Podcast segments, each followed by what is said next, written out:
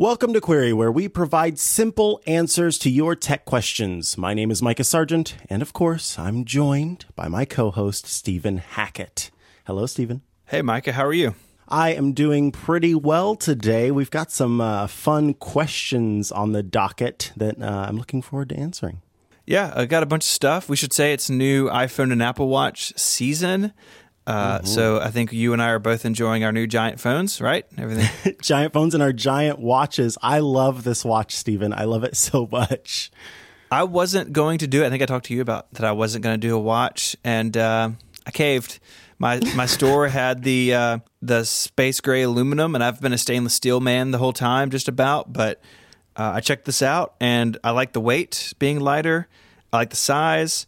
Um, I did just do GPS. They had LTE as well, but then I realized that I think I used the LTE on my Series 3 watch like three times in a year. So I'm foregoing it this time. And yeah, the screen's really nice and it's uh it's pretty sweet. It's uh, it's so much bigger than I had imagined. Like the the screen real estate that's available. It's you know the the numbers are these tiny little millimeter measurements but when you actually look at the screen and see all the extra space that's there, the two don't seem to add up, but I'm very happy about it. I'm very happy about all the space that I have to put way too many complications in. mm-hmm. all right. We're going to move into some questions though, because the people, the people have questions and we're here to answer, to answer those questions. It's like a back and forth between us and the audience. Yeah. It's weird how that works. So what's up first? Uh, well, Ben writes in to ask about this rumor that recently happened, or sort of this drama that happened. There's a report circulating that Apple can delete movies you have purchased from your library without notifying you. Please confirm, deny, clarify. Thank you, Ben. Thank you for writing in to uh, talk about this. I saw this pop up. Uh, a couple different sites were covering it after there was a tweet uh, from Anders De Silva on Twitter who had said, Hey, I've got three movies I bought that disappeared from my iTunes library, and I need to know what's going on there. And Apple's like, yeah, those uh, aren't available to you anymore, but hey, here are some rentals you can have. And he obviously didn't want you know, rentals to replace movies that he purchased. And it kind of got picked up from there, and the uh, blogs hopped on it, Stephen. Yeah, so it, it looks like what, what happened is that this user ran into the funny business of iTunes regions. So step back for a second. Do you remember? You're too young to remember DVDs, but those of us who remember DVDs, we remember one downside to them over VHS was they were region locked. So if you bought a movie on DVD, say here in the United States, and you put it in a DVD player in China, it wasn't going to work. And there were some ways around it. People did weird things, but it was sort of a way to lock a piece of media to a geographical region for you know, I guess copyright reasons, protection reasons, that sort of thing. And iTunes sort of adopted a lot of that stuff when it came around. Now, of course, iTunes Music. Now, if you if you still purchase music in iTunes, that's now sort of the DRM is basically non-existent. But video, like the movie and TV show industry, is still very much in this world of hey, things are locked down, things are protected. You can't download, you know, the newest episode of Better Call Saul in iTunes and then put it on a torrent site. Like that doesn't work. And it seems like this user ran into this because they moved from Canada um, to uh, Australia and. Mm-hmm or vice versa. They moved to Canada, yeah, yeah, from Australia. Yeah, so from Australia to Canada, and those movies that were sort of the Australian region um, wouldn't wouldn't play anymore. And Apple issued a statement about this that sort of explained it, uh, saying that any movies you already downloaded can be enjoyed at any time and will not be deleted unless you've chosen to do so. So in iTunes, you can go in and like manu- manually delete the file off your machine and then just re-download it or stream it if you need it. Yeah, which is something that uh, macOS will actually recommend if you check your storage settings. Yeah, because yeah, uh, you know not everyone has a big Drobo with like you know uh, 17 terabytes worth of hard drives in it, like some of us oh, do. Dear. I won't say who. Uh, so Apple goes on. If you change your country settings, some movies may not be available to re-download from the movie store if the version you purchase isn't also available in the new country. So it seems like these movies may have been for sale in Australia, but for some reason, probably way outside Apple's control, not in the Canadian store, and so they couldn't be uh, accessed there. And then Apple says it's pretty simple to fix it. Change your region back, so in this case, back to Australia, and then re-download the movies. And once they're on your local drive, you can play them. So this is sort of like a yeah, maybe it was, it's confusing because people don't think about media regions. And my guess is iTunes could probably be more clear in the way it handles some of this stuff. But the mm-hmm. idea that Apple is like going around zapping movies out of people's iTunes libraries, uh, you know, it's not like uh, Eddy Cue's putting on a ski mask and sneaking in the middle of the night. So Oh my, that's that is the most horrific. That is the most horrific image I have ever, I don't know, envisioned. Because he, of course, he's going to be wearing one of his wild shirts. Yeah. And so it's like a wild shirt, a ski a black mask, ski mask. and a black, and you just like walk in, and he's hunched over your Mac, deleting videos and like chuckling to himself. trying to Oh, that's get into your terrifying. get into your iMac. So, so yeah, so that's what's going on here. So it's nothing to worry about. Um, it's something to think about if you you know drastically move to different parts of the uh, of the world. But it is what it is. Just make it part of your moving checklist to download those films first um, before you go. You know, if you if if you're planning on moving to different regions where the agreement that Apple has with different studios is probably different, and so the money may be different. Whether it's HD or SD may be different. If the 4K versions are available, will be different because they make deals all over the place and they all are different. Uh, go ahead and just download them uh, and instead of just having them up in your cloud, and then they'll be available to you when you get to your new country, and you won't even have to do that region change. Sounds like sounds like good advice. Put it put it on your moving list, I guess. All right, we've got a bunch more to talk about, but first I want to tell you about our first sponsor, and that is Pingdom. This episode of Query is brought to you by Pingdom. While you've been listening to this podcast, did you have a little voice in the back of your head ask, "What if your website's gone down?" You don't know, probably. You wouldn't know if customers couldn't click that buy now button. You wouldn't know if they couldn't access your content. You may stumble apro- across the problem by luck, or worse, you may get a tweet about it saying, hey, doofus, your website's down. The truth is, you need something to tell you that everything is running smoothly on your site, and more importantly, when it's not. You need Pingdom. Pingdom will let you know the moment your site goes down in whatever way is best for you. They're smart too. You get the information needed to solve the issue sent to whoever needs it, whether that's one person or a whole team of engineers. They're dedicated to making the web faster and more reliable. They use more than 70 global test servers that emulate visits to your site, checking its availability as once as every minute. All Pingdom needs is the URL, and they take care of the rest. Don't risk being the last to know about something on your site being broken. Start monitoring your website today. Go to pingdom.com slash relayfm right now for a 14-day free trial with no credit card required.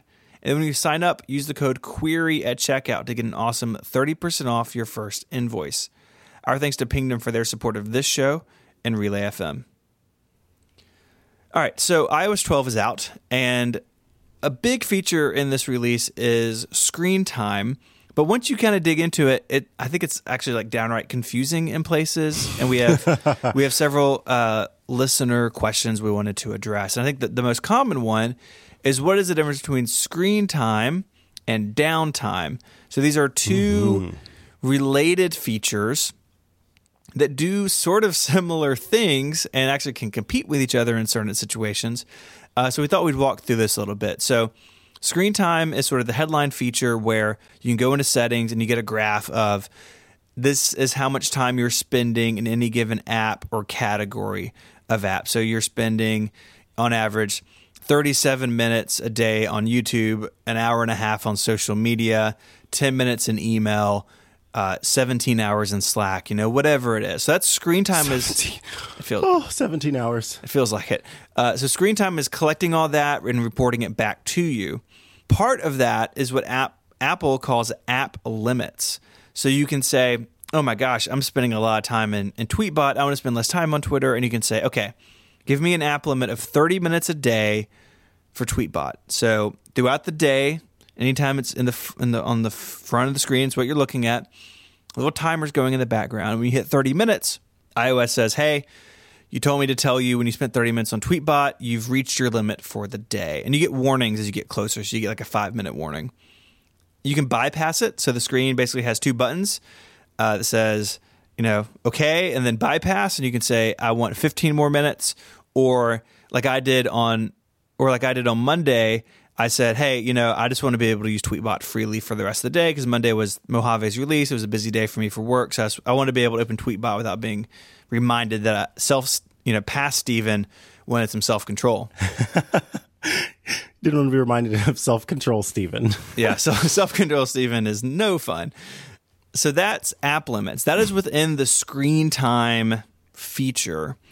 But then you also have downtime. So downtime lets you schedule times of day when access to apps will be blocked. Uh, For instance, like children during bedtime, or I think the default is even is like 10 p.m. to 7 a.m. or something. So basically, you know, at night or some point during the day for a period, a, a window of time, I want all apps, uh, all apps sort of like blacklisted and uh, only ones I've allowed to come through. And like phone messages, you know, can be allowed. Phone is actually never blocked. You can always use your phone as a phone, which makes a lot of sense. But you could say everything else is off. I sometimes forget my phone is a phone, to be honest. But uh, yeah, I mean, downtime is the the sort of kill everything feature, just like a wide swath, just sort of blanket.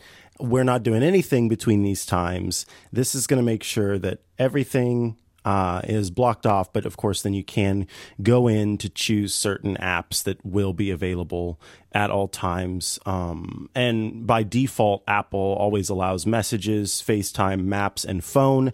You can't even remove phone from the always allowed, so you can, but you can remove messages, FaceTime, and Maps if you want to. Yeah. And so these things, you can kind of see how they work together, right? So you have screen time kind of being a self control issue, and you have downtime, which I really think of as a parental control system, but you can use it on yourself. You can put all this behind a passcode so you can hand a kid an iPad and they can't get around it. Uh, so these are the two systems, related but different. Yeah, yeah, because I really see screen screen time is a passive thing. It is a way for you to see how you're using your device, and then if you want to become active within that passive option of seeing how you use your device, then downtime is one of the four tools available to you. So screen time is sort of the umbrella and it's an umbrella with uh, graphs on it because you can, you can see everything, uh, how many times you pick up your device and which apps you're using. And then now that you've got your umbrella, uh, and you're looking and seeing all those things, then the tools within are downtime, app limits, uh, apps that are always allowed and content and privacy restrictions. So once you've been given that knowledge of, oh my lord, I pick up my phone 700 times a day and I'm looking at Twitter 64% of that time, then you can use things like downtime or again, app limits or other tools to help change the graph that is screen time. Yeah, so that's that's all that stuff. So that leads obviously to some to some questions. And uh, the first one is from Brett, and it's about Safari. So, how do I manage Safari and screen time for iOS 12? I've turned on downtime. So, again, different features, but confusing. Uh, but I can't list Safari to always be on. Safari opens, and every website tells me I've reached my daily limit. I can't find a way to either whitelist sites or allow all sites. So, basically, to whitelist Safari. So, I was like bebopping in the document saying, oh, well, just make sure it's in the always allowed list. But then, Micah, you dropped a little bit of a bombshell on me in the Google Doc. Yeah, this doesn't make sense, folks, but for some reason, Apple has not listed Safari as an option in always allowed. I've, I was like, oh no, that can't be true. I'm going to look through the list 15 times. And I'm also going to look for words like web or sites or browser or some other thing because of the way that the you know sometimes there are subsets of apps. No you can't you can you can do chrome. You can add chrome to the list of always allowed apps but safari is not included and uh, that makes no sense. it's got to be a mistake it's got to be a bug. Yeah, yeah, you said that and I, looked through the list like very slowly. It's like come on. It's like oh you're not there. He's, he's lying. So it's not it's yeah. not only brett. Uh, so what i would say is check that safari's not caught in an app limit because that that would be telling you why you've reached your time being up.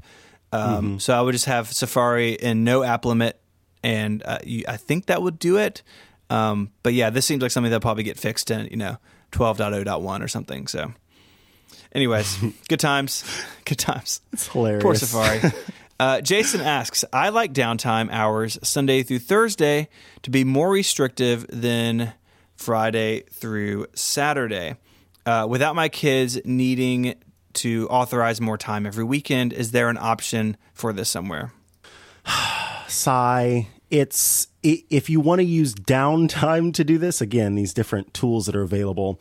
Downtime is blanket. It is it is a full on sort of everything gets blocked. And yes, you can set then which apps are always allowed despite downtime, but those are not going to uh, th- that's just for at all times allow these apps and downtime is saying at all time at these times do not allow these things so if you want to have more nuanced control stephen has uh, figured out that app limits is probably your best bet for that right Yeah, so so with app limits, you do have the option to say, I want 30 minutes of Netflix during the week and 60 minutes on Saturday. So it's not turning everything off, but it's again using the app limit sort of mechanism.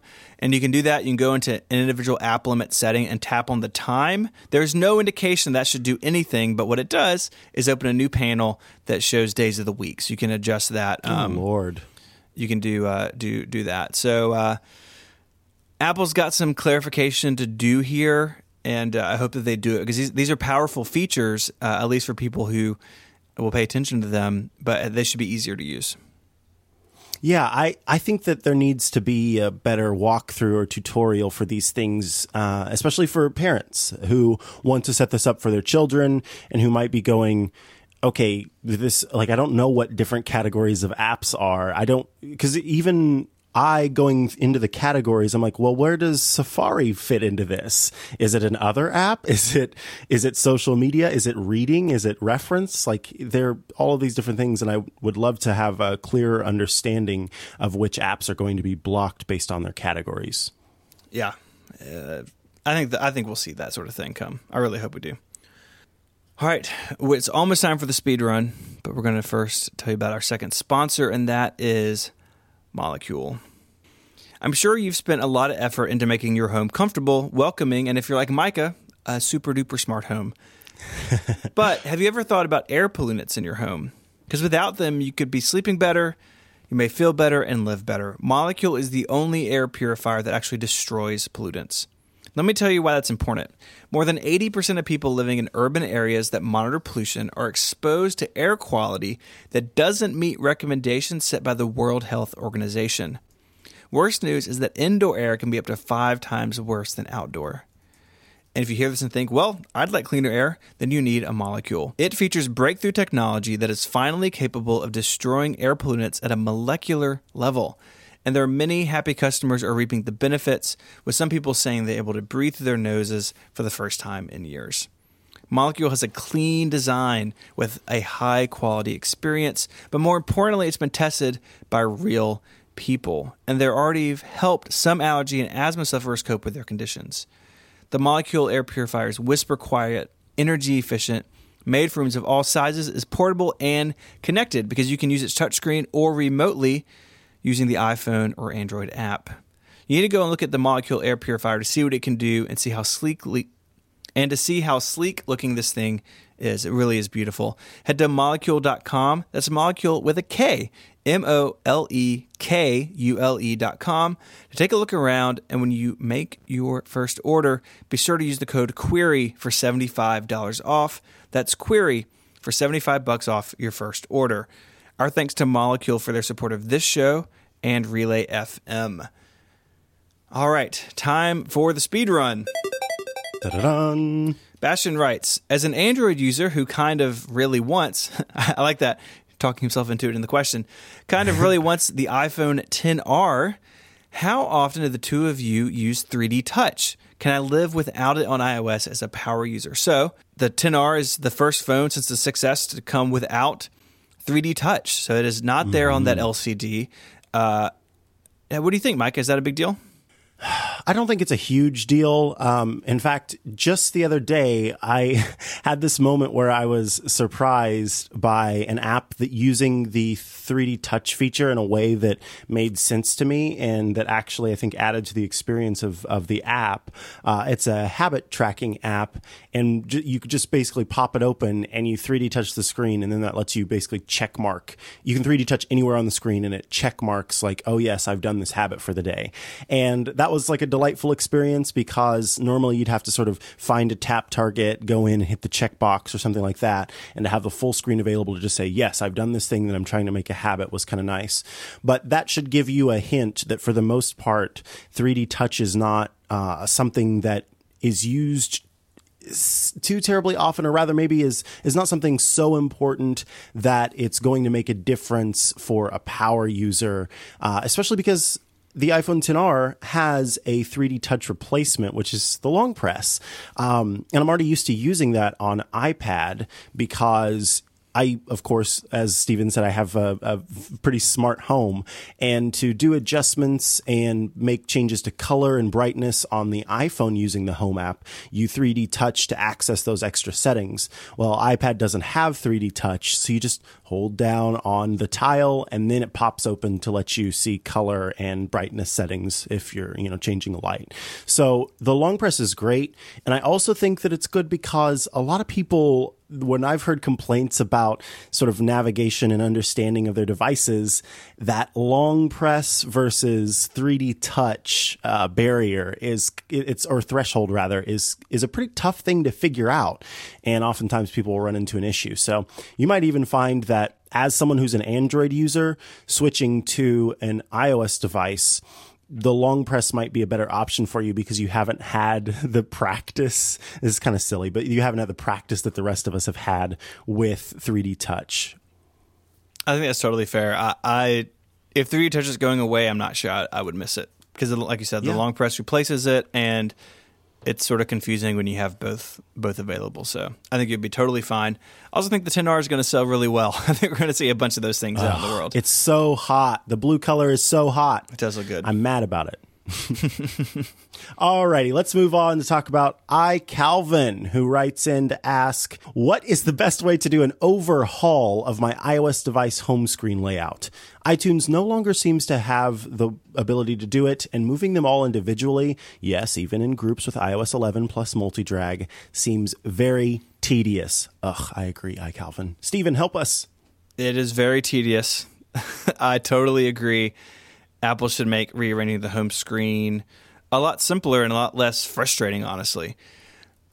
Like you said, iTunes used to do this. They got rid of that when they sort of stripped the App Store and other things out of iTunes.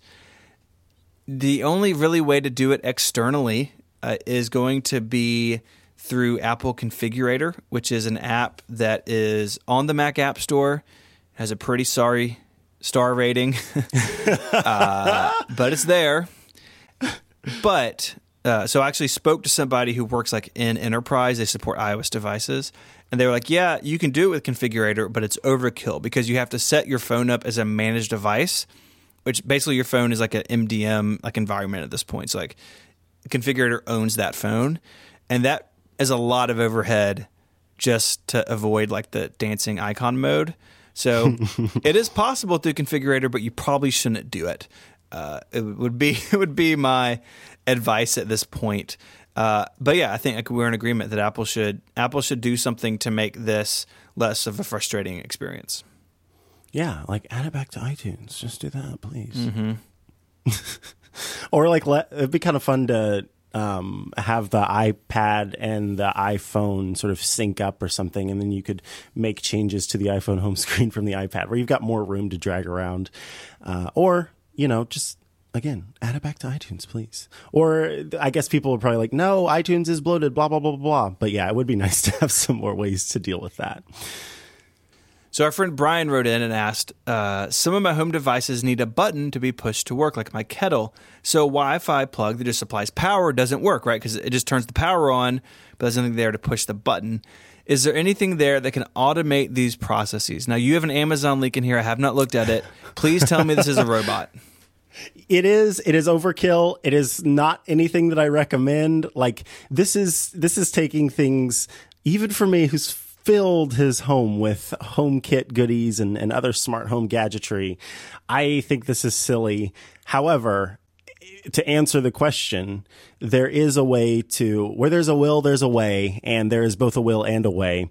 Um, if you really, really, really want to use uh, a Wi-Fi plug and sort of set up home automation for you know using your kettle and getting that started in the morning, my recommendation is to get a kettle that has a switch that is automatically triggered to turn off when it starts boiling the water. Um, so you would go buy one of the, I mean, it's like the most common kettle available, uh, to, to folks in the UK or something like that. I can't remember who makes it, but essentially at night you would fill it with water and you would flip the switch to turn it on, but of course it would be off at the power plug because that's the Wi-Fi plug. And then you'd set it to turn on at 7 a.m. or what have you. It would boil the water and then the plug would switch off as soon as the water starts boiling. Then you can come in and make your tea or your coffee or what have you. But if you've got the, uh, I think it's Bonavita, uh, kettle like some of us coffee snobs, including myself, that of course has a power button that you have to set. And that is where Microbots push come comes into play. Microbot makes a thing called push. It is a wireless robotic button pusher that you can use for smart home automation. It's $42. So again, it is so not worth it, but it's kind of fun because it works with rocker switches, push buttons, push buttons that aren't protruding, toggle switches, tactile buttons, and capacitive buttons. So you could have it like push a button on your smartphone. um, it's got a built-in timer. Like I said, it works on on touch screens, and you can make it like press and hold if you need it to. So you could have it uh, long press an iPhone 10R if you wanted it to, but uh, it works. It integrates with IFTTT. If this, then that. Uh, if this, then that. Uh, so you can use it for that as well. And yeah, that is uh, available to you. I think Stephen, we would in, we'll include a link in the show notes. See, absolutely, absolutely, excellent. So yeah, you can uh, check that out. And one of the things that I think is great is um, it's got this little or this series of little plastic um, platforms that basically allow you to change the height of the button. So, you know, you can have it up super close to the surface, or you can have it stacked a little bit depending on how you want it to be able to, you know, press and how far down it needs to press and all those kinds of things. So, uh, yeah, it, there is a will and a way, and it's called the Microbot Push. Mm-hmm. You may need to build a little stand for it or something, like a whole contraption. yeah, it's going to be a whole thing. But when your Rube Goldberg machine is done, Brian, please do let us know and, and send in some video or something. Well, I think that does it. If you want to find links to all the stuff we talked about, head over to the website, relay.fm slash query slash 40. You can submit questions with a tweet using the hashtag AskQuery.